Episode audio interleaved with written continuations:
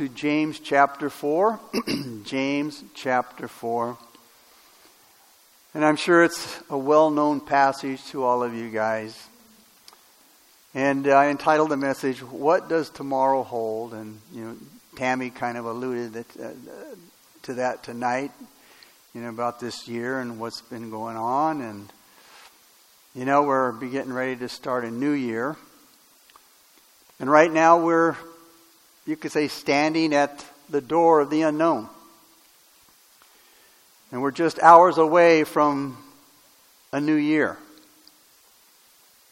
And all we can do really is, is, is buckle up and get ready for the ride. You know, to go forward. Nobody knows what new experiences we'll find. What new experiences are going to come our way. I mean, I, I don't know, but just in my little pea brain, I'm thinking, Lord, can it, can it be worse than this last year? I don't know. God's, like I said, in control. What battles will we get into? What new needs will we face? But even with all that we don't know, we have an encouraging and comforting word from our Heavenly Father. And I think of Jeremiah 29:11. I know one of the probably most quoted verses, one of the most. There are many, but he says, "I know the plans that I have for you," says the Lord, "and they're plans for good and not for disaster, to give you a future and a hope." So that being the case, I think of what Peter said in 1 Peter 5 7 Cast all your cares upon him because he cares for you. And as we're all aware, the new year will is going to bring a lot of challenges. And they're going to come in the form of experiences as well as blessings and sorrows. Trials and victories, tears and laughter, losses and gains, and so on. You know, we're, the way it's looking, we're going to uh, have a new president. And, you know, based on, again, what we've seen and heard, uh, I don't know how well that's going to go for the believer, for the world, really. And so, you know, it, it could it could be a difficult time. Think all about what's involved in life buying, selling, working, earning money saving money, spending money, going here and there, maybe another child in the family, illness, maybe mild, severe, terminal, even death. Life is made up of people and places, activities, goals, and days and years. And day after day, we have to make critical decisions that will have an effect, whether good or bad, on all of these matters that will affect our life. Let's look at James 4, uh, chapter 4, verses 13 through 17 before we go any further. And James says, Come on now, you who say, Today or tomorrow we will go to such and such a city, spend a year there, buy and sell, and make a profit whereas you do not know what will happen tomorrow. For what is your life? It is even a vapor that appears for a little time and then vanishes away. Instead, you ought to say, If the Lord wills, we shall live and do this or that. But now you boast in your arrogance, and all such boasting is evil.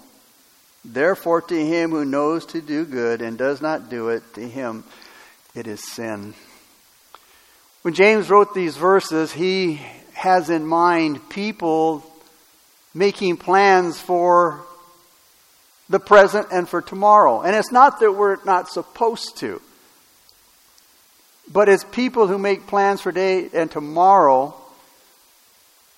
a year from now, plans to travel, plans to do business, um, without involving God. And these people seem to think or be the kind of, of people who make plans. I mean, we make all the time. The kind of plans that any businessman has to make. If, you know, his business is going to be a success. So, what's James' point here? Well, no doubt when he was working as a carpenter, he had often, he had to often make the same kind of plans in his life. And the problem that James is stressing is simple. It's common, it's serious, and it's all too often that these plans are made without God. Now, how are we to do that? How do we go about choosing those things that will work out the best for us? What do you depend on? What do I depend on? Our own wisdom, our own knowledge? Or do you trust in the Lord with all your heart? Or do you lean on your own understanding? Do you acknowledge Him? Do you recognize Him in everything that you do? And does He direct your path, your way of life? Or do you depend on luck or fate? What is the new year going to bring for us? I know that we all wish we had some way of finding out, of looking into the future. You see, apart from the will of God, life is a mystery. It's a mystery. But when you make Jesus Christ your Savior and you seek to do His will, then life starts to make sense. And Jesus is the only one who can make sense out of what seems to be so senseless. There's a simplicity and there's a harmony to your life that brings balance and confidence. You're no longer living in a mysterious and scary black hole. And James pointed out three attitudes toward the will of God. And obviously, there can only be one right one. And a change of attitude will bring about a change of behavior. Henry and Richard Blackaby, authors, said this Attitudes don't just happen, we choose them. I like that. And it's true. They don't just happen, we choose them. the first attitude is to ignore God's will. The second attitude is to disobey God's will. And the third attitude is to, is to obey God's will, which is the right one. So, beginning with verse 13, we see the first attitude it's ignoring God's will. Let's look at verse 13. Come now, you who say, Today or tomorrow we will go to such and such a city, no, to spend a year there, buy and sell, and make a profit. And there are several reasons why it's foolish to ignore God's will. The first reason why it's foolish to ignore God's will is because of all the variables and all the complications in life.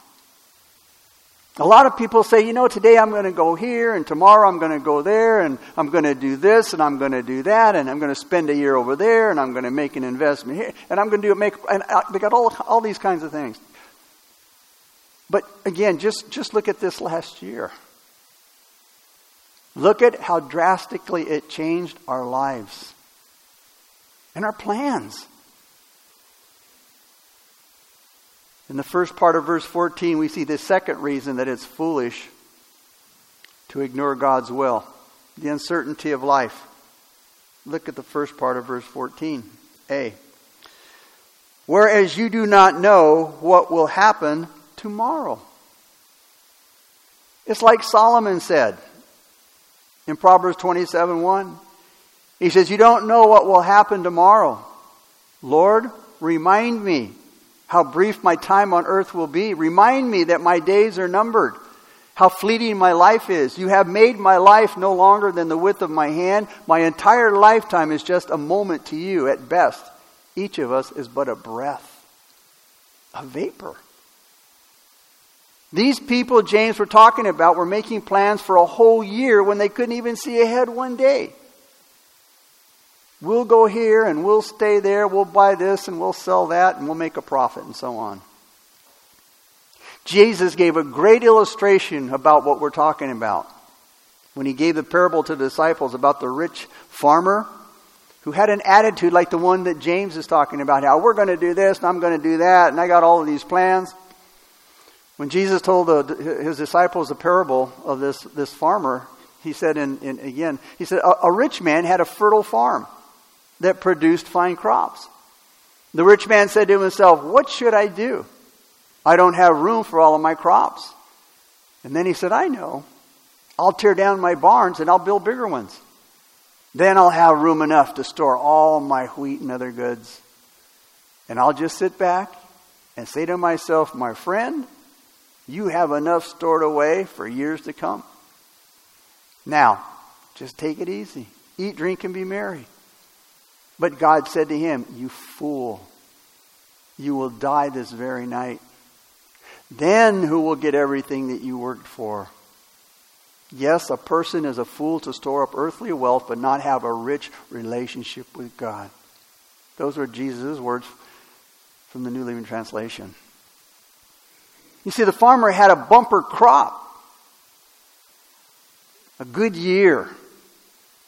So he had to do some thinking. He had to make some plans. He thought it would be a good idea, you know, not to put his grain on the market right at the moment, because you see, that would only reduce prices even more. The supply of uh, uh, uh, the law of supply and demand. It worked in his day just like it works in our day. So the farmer decided, you know what, I'm going to hold on to my grain until there's a shortage of grain. And then prices would go up. And then I could really make the big bucks. I mean, it's a no brainer.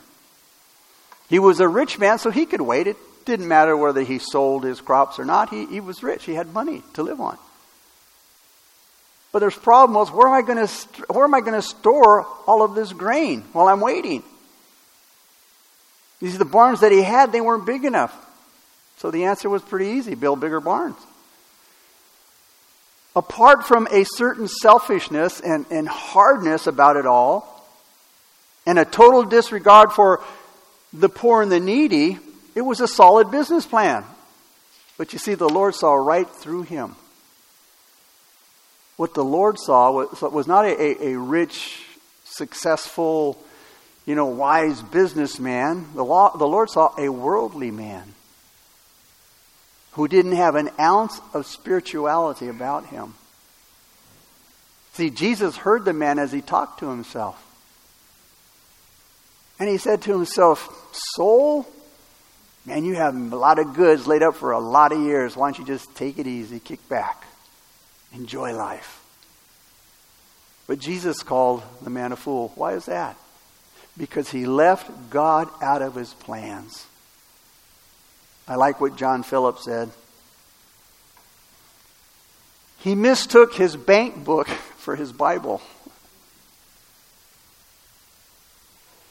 And boy, when things are going well and we got money in the bank, isn't that the tendency a lot of people have? to lean on and to trust. Jesus didn't see the farmer enjoying life, he saw him facing death. He said to the farmer, He said, This night your soul will be required of you. The third reason it's foolish to ignore God's will is the brevity of life. Look at the second part of verse 14. He says, For what is your life? It is even a vapor that appears for a little time and then vanishes away. And our life is like a vapor of smoke, a puff of smoke. Now, you know, we're here for a little while and then we're gone. And the thing that, that I think a lot of times we, we, we don't understand or we don't take for real and, and take it into account is that death is not an accident. It's an appointment. Hebrews 9:27 says it is appointed for men to die once, but after this the judgment. Each of us have an appointed time to die. How do I know that I'm not going to die in the new year? I don't know. But I know it is so possible. It is so possible. And again, I can make plans, but I need to, in the, in the bottom of my heart, say, if God wills it. Because he may have a different appointment for me. Could it be this year? What's left of it before I get home? You see, death is one of the realities of life. And though there are many uncertainties in life, death is not one of them, unless I go to in the rapture. Other than that, I'm going to see death. But life is not uncertain to God, only to us. Only when we're in His will can we be confident about tomorrow. Because we know that He's leading us like a shepherd. The Bible, as you know, it refers to us as sheep. And that's not a compliment because sheep are not the smartest animals in the animal kingdom. That's why they need to be led. That's why they need a shepherd. When sheep are left alone, they get lost. They need to be led. And for us, like sheep, life is too short to be wandering around through life like a blind man without direction, hoping to make the right decisions and choosing the right paths. We need someone who will help us find those things. That's why the psalmist said in Psalm 119, 105, Your word is a lamp to my feet and a light to my path. Solomon wrote in Proverbs 3, 5 through 6, Trust in the Lord with all your heart and lean not on your own understanding. In all your ways acknowledge him, and he shall direct your paths. Life is short. Now, when you're younger, it, it seems like, you know, the end of life is, is way off. And, and I think of myself. Never thought about retirement, never thought of those older days. Then I wake up one, one morning and find out I'm there. Wow. I saw a t shirt the other day that said, I didn't take it, I didn't think it would be this quick before I got old. Something to that effect. I didn't think old age would come that fast. And, and boy, is, is that so true. You know, it reminds us, the Bible reminds us of this fact that life is short. It reminds us over and over again every day. And boy, when I drive by Rose Hills up or uh, whatever right here off of the 15, I mean the, sheesh, the, the 10 already, by Kellogg Hill, it, it reminds, Forest Lawn, it reminds me. Kind of like it's calling out your name, Joe. One of these days, well, wherever you decide to put me, one of these days. But to us, life seems like a long time. Like especially when you're young, we don't plan ahead. We, we, we, we measure life by years. Oh man, I still got 50 years before I hit 50, or I had you know 40 years, or whatever it is. You know, we, it's such a long way off. Such a long way off. But here's the thing: our life compared to eternity is a vapor a puff of smoke. James says it appears for a little time and then it vanishes away. You've probably heard it said before, but you know, when you've gone to a to a gravesite, and you know, a lot of times we we read the tombstones, we read the headstones there, and we'll see what it says, and and you know when it has the date, the, the year that they're born and the year that they die, and they have that little dash in the middle. Your your life is that little dash compared to eternity. It's nothing. We're just a, a dash between the day we're, the year we're born and the year we die compared to eternity. Job tells us in chapter 7, verse 9, the cloud disappears and vanishes away. In chapter 8, verse 9, Job says, Our days on earth are a shadow. In chapter 14, verse 1 and 2, he says, uh, a man who is born is but a few days. He comes forth like a flower and fades away. He flees like a shadow and does not continue. We count birthdays and anniversaries, but God tells us in Psalm 90:12, number your days because your days are numbered. My days are numbered. Make them count for something. We live a day at a time as we grow older. And the older we get, the faster they seem to go by. Life is short, you know what? And, and, and we can't afford to waste it. God doesn't want us to waste it. Like the farmer to spend our, our, our, our, our lives foolishly. We need to invest in our lives, in those things that are eternal. And God has made His will known to us in His Word, and yet a lot of people just ignore the Bible. In the Bible, God gives us instruction and He gives us standards and promises that can guide us in every area of our life. Knowing and obeying God's Word is the surest way to succeed in whatever we do. Then in verse 16, I haven't skipped 15, we'll get to it. In verse 16, we see the fourth reason it's foolish to ignore God's will. It's the frailty of man. Let's look at verse 16. But now you boast in your arrogance. All such boasting is evil. You boast in your arrogance, not wisdom. It's foolish for people to ignore the will of God. You know, it's like a plane that, that, that's flying without instruments in the cockpit. Could you imagine? Thomas A. Kempis wrote this, and you've heard this before man proposes, but God disposes. Man doesn't have the wisdom to see the future nor the power to control the future. That's why James says that all boasting is evil. It's arrogant, it's prideful. Now, in verse 17, we see the second attitude for disobeying God's word. Look at verse 17. Therefore, for, therefore, to him who knows to do good and does not do it, to him it is sin. In other words, the people knew, they know what God's will is, but they choose to disobey it. Why is that? Because of pride and stubbornness, rebellion, and so on. Man likes to think that he's in charge and that he knows better than God.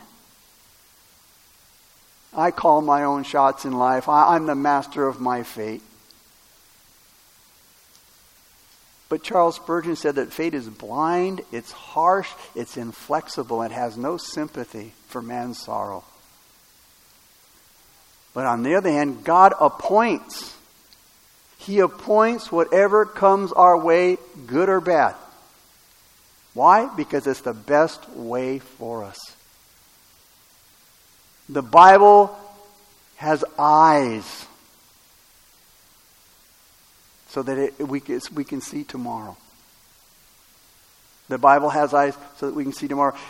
And it shows us the design of God's providence, His hand in our life. And those providences of God, His divine guidance, what He does, all that He does is kind and it's good. That's why you never have to be afraid of God's will for you because it comes from God's heart. Psalm 33:11 the psalmist said this, "The counsel of the Lord stands forever, the plans of his heart to all generations." Whatever happens from my, in my life, it comes from God's heart. What is God's intention for you? As I read earlier, my plans are for you are for good and not evil or disaster, to give you a future and a hope. Another reason that man disobeys God's will is ignorance about the nature of God's will. Man acts if it's something that he can accept or reject just casually. When the real truth is, God's will is not optional. It's an obligation, it's a duty. It's a responsibility. We can't just take it or leave it. And too many people take God's will lightly because they may have made the mistake that God's will is just going to make me miserable. And a lot of people think, you know, that, that aren't Christians that, gosh, the, the Christian life, that must be miserable. You have to go to church. You have to read the Bible. You have to, you know, pray. And you have, you know, all of these have tos, as well as the, the things that you can't do rather than knowing that when you come to Christ, those are things that I desire to do, that I love to do, that I want to do them. It's just the opposite. Misery comes from not following God's will, making choices without God's guidance. And you see, the Word of God and man's experiences teaches this truth. I mean, maybe a lot of you can, can look back at your life before, before Christ and it was a mess. It was miserable. Disobeying God's will might not seem like a serious thing to people. But you'll see just how serious it is when you stand before Him in judgment. Now, the Christian, he'll be judged, but not for his sins. He'll be judged for his service, the motive behind what he did for God. The non Christian, they'll be judged for their sins, for rejecting God's Son. Now in verse, verse 15, we see the third attitude obeying God's will. It's the right attitude. Look at verse 15. Instead, you ought to say, if the Lord wills, we shall live and do this or that. Lord willing, or the Lord's will, it's not just a Christian cliche. Like praise the, uh, not like praise the Lord, but you know, people say, well, praise the Lord. That's not a, a Christian cliche. It's a truth. Lord willing is not a Christian cliche. It should be a constant attitude of the heart. I make my plans to do this and to that. If God is willing, I will do this or that. God's will for our lives is just like the laws that He's made that run the universe. Except those laws are, are general. But the will that He has planned for our lives is specifically designed for each individual. There are no coincidences. There are no, there's no luck involved. There's no second chances. I'm sorry, second causes in life. Our God does things decently and in order. He's not the God of confusion. And no two lives are planned according to the same pattern. God doesn't have the same plan for my life that He does for yours, and vice versa. God doesn't call each of us to the same work in life or ministry. God's will is tailor made for each one of you and me. And it's important that we have the right attitude toward the will of God. God is not cold, He's not impersonal, and He's not thoughtless. God's will is a living relationship between God and the believer. And this relationship, this is so awesome. It's not destroyed when I disobey God or you disobey God. But the Father will deal, deal with me like his child. And he'll discipline me if, if he needs to. And when we get out of God's will, we will suffer. And when God can't rule, hey, he'll overrule. God's will is an ongoing, growing experience. First, we should know His will. Acts 22 14 says, The God of our fathers has chosen you, notice, that you should know His will. It's not hard to find out if we're willing to obey. You know, if, if we obey the will of God, God will show us more. God doesn't reveal his will to, the, to those who aren't interested or, or those who are just curious. God reveals his will to those who are ready and willing to obey him. But we can't stop at just knowing some of God's will. he wants us to be filled with the knowledge of his will and all wisdom and spiritual wisdom. On spiritual understanding, Paul said in Colossians 1 9. It's wrong to want to know God's will about some areas of our life and not all areas of our life. Because you see, everything, every area in our life is important to God. And He's planned out every detail. Remember, Psalmist said in Psalm 139 that, that God had my, my life all formed and fashioned before I was ever born. It was all written out before I, I, I lived one moment of it. God wants us to understand His will. Paul said in Ephesians 5:17, "Therefore do not be unwise, but understand what the will of the Lord is." Being friends of Jesus, we have the privilege of knowing why God does what he does. You know, and, as I said, well, we need to prove God's will by experience. Like I said, He just is not going to show His will and show you more just out of curiosity and, and, and just, you know, because, you know, I, I'm peeking into or trying to find out what God's will is just, you know, in certain areas of my life. We must prove God's will by experience. We learn to determine His will by doing His will, by working at it. And the more we obey, the easier it is to find out what God wants to do. And it becomes second nature to you. People often ask, How can I know God's will for my life? Well, you start by doing what you know you should do. It's, it's called progressive revelation. It's one step at a time. You know, remember, you know, you think if, if God would have told Paul, he got, when he got saved and he was at Ananias' house, that, that if he would have told Paul, well, let me tell you what's going to happen in your life.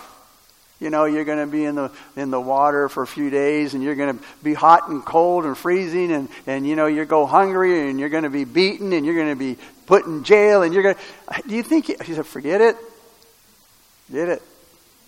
I'm done before I even get started."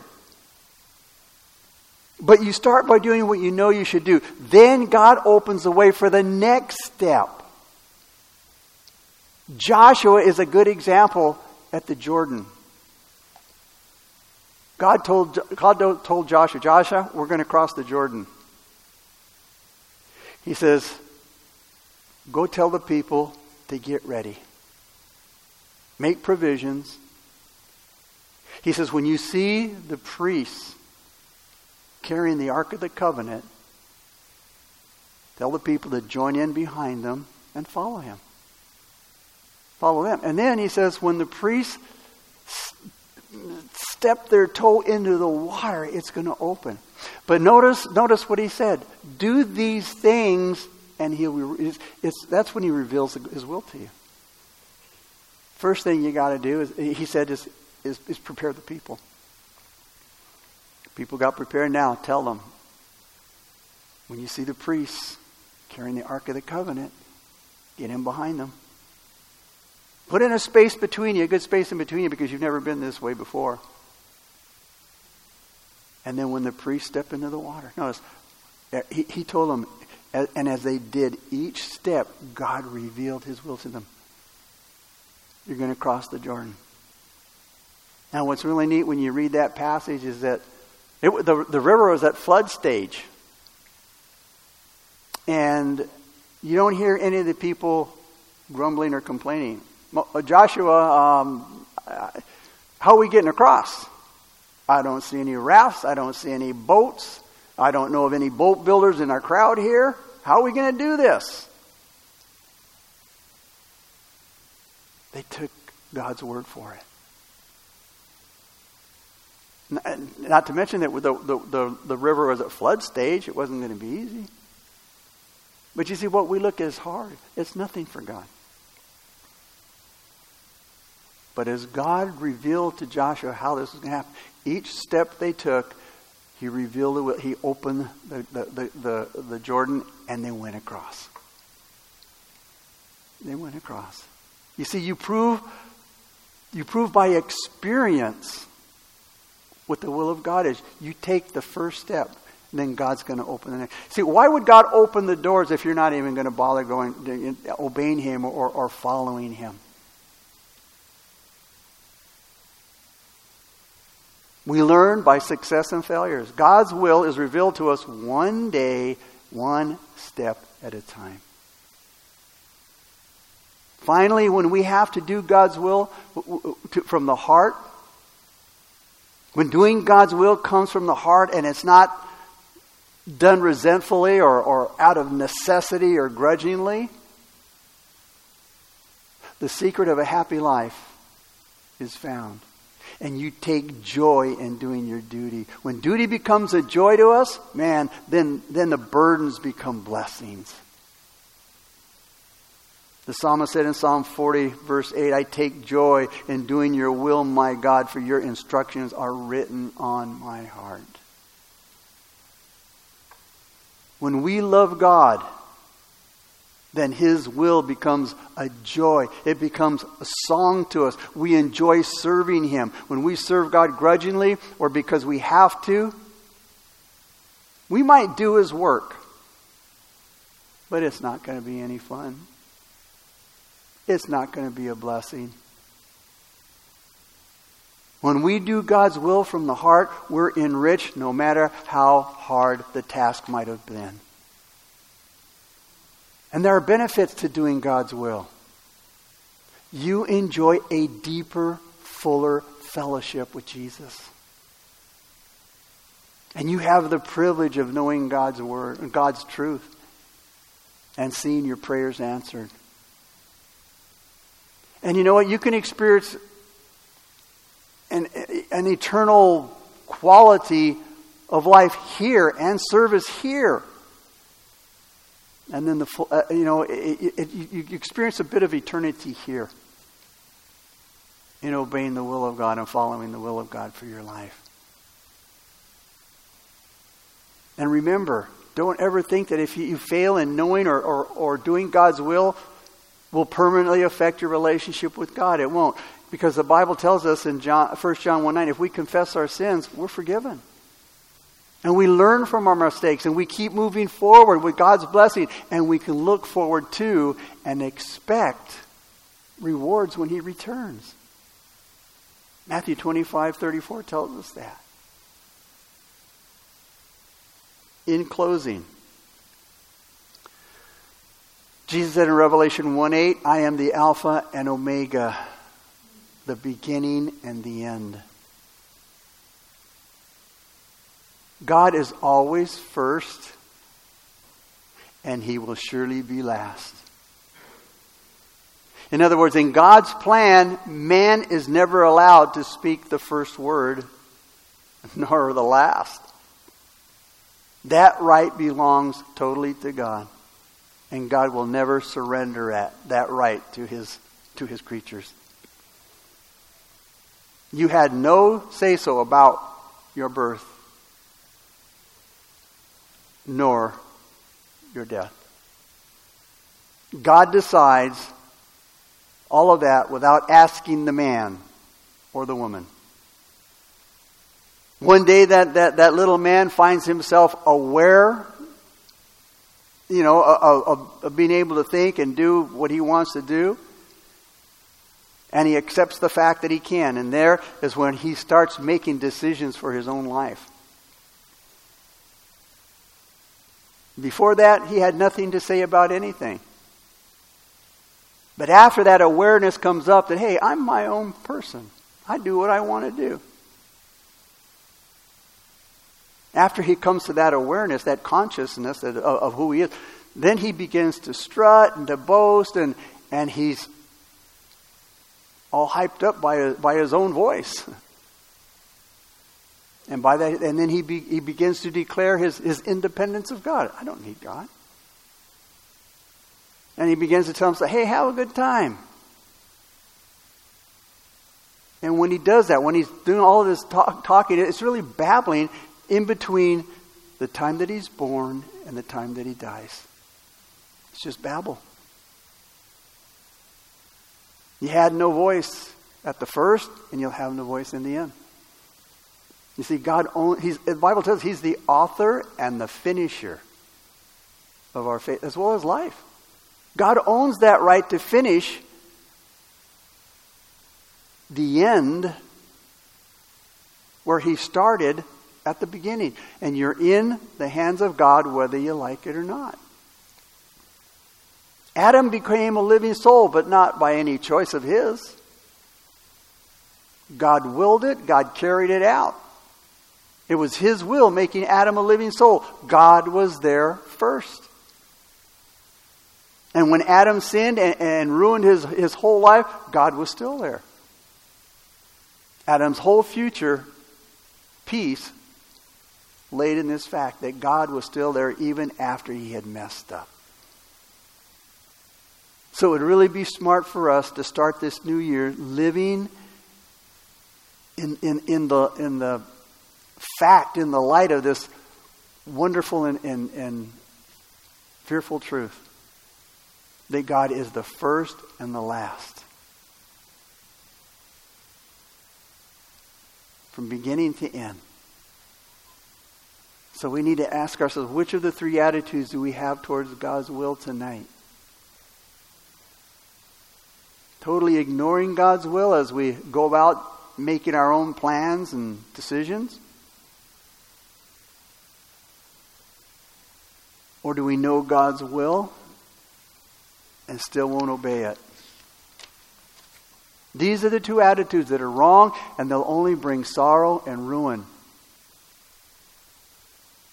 But the Christian who knows and loves and obeys God's will, and they, uh, they will enjoy blessings, God's blessings.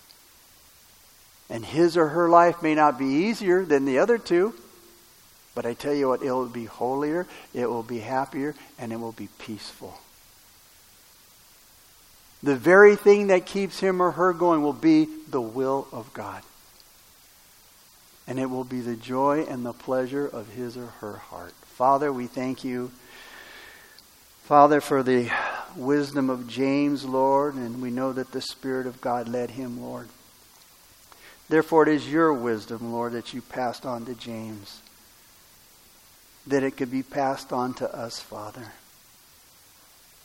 And Lord, we pray that as we begin a new year, Father,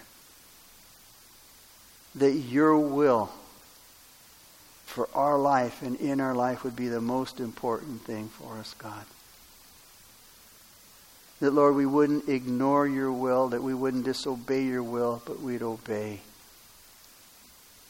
And that, Father, we'd enjoy our relationship with you and the blessings that come with it and the peace of the burdens that we may encounter. So, Father, may you bless my brothers and sisters here, get them home safely, Lord.